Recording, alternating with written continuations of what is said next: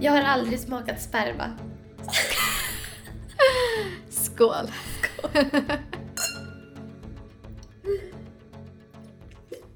Okej, får man köra följdfrågor på de här eller? Ja, det får man.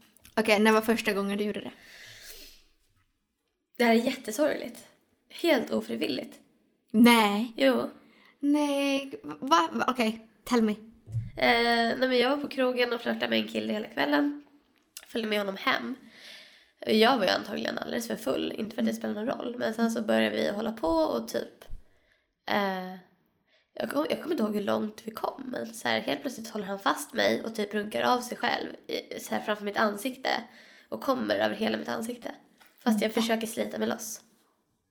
Oh my god, jag visste inte det här. Gud vad hemskt. Jag vet, jätte, jättehemskt. Oh my god. Och sen dess har jag varit så helt anti allt som har med liksom det att göra. Ja, ja, men det förstår jag verkligen. Har man en sån där traumatiserad upplevelse så är... Nej gud, usch, nej gud vad hemskt. Nej gud, nu... Nu mår jag ju dåligt för din skull.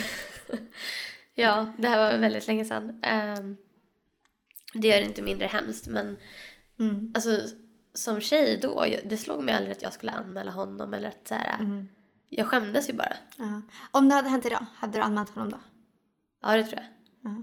Jag är så jävla glad, så eh, att det är en helt annan kultur idag och att det är så mycket mer okej att göra det. Och att folk pratar om det så mycket mer. Ja, absolut.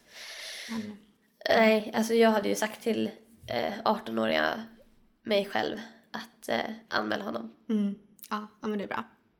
Synd att du inte gjorde det då, men jag förstår helt. Det, är, det var andra tider då. Så. Eh, gud, eh, nu känner jag mig... eh, Jag tror att första gången jag gjorde det när jag... Vad kan jag ha varit? 13? jag, ja, ja, alltså jag tror det. 13 och 14 i alla fall. Ja, det var tidigt. Ja. Ja. Min första pojkvän eh, när jag gick i sjuan. Så att, eh, det, var, det var länge sedan. Jag tror jag, jag, tror jag smakade sperma då. Ja. Men, det roliga är jag har aldrig svalt. Nej, uppenbarligen inte jag heller. Jag kan säga att jag spottade då. Men du spottade ut det då i alla fall. Ja, Ja. gud ja. Ja. ja. Sen dess har jag liksom inte ens kunnat tänka tanken få, att få det i munnen. Liksom. Nej, nej, det förstår jag verkligen. Så jag kan inte ens säga att jag vet vad det smakar. Mm. Jag, jag kan ju säga så här, det smakar olika. Ew. Det smakar väldigt olika. Och, och det, det var en kille, alltså det var så hemskt. Alltså, det var som en äcklig, äcklig konsistens. Så jag fick inte bort det heller.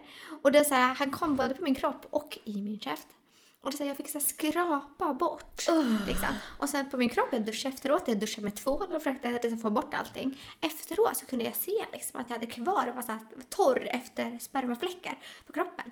Alltså helt sjukt. Så att han hade en väldigt speciell sperma och den var inte nice att smaka heller. Men tror du han var medveten om det själv? Nej, alltså jag tror inte. Alltså hur ofta pratar killar om vilken typ av sperma de har? Eh, säkert oftare när de är yngre. Tror du det? Ja. Jag tror inte folk vågar prata om sånt där. Nej, kanske inte. Fy fan, stackarn. Ja. Jobbigt att vara killen då. Mm, mm. Och tjejen. Och tjejen. Det är jobbigt att leva hörni. Det är jobbigt att leva.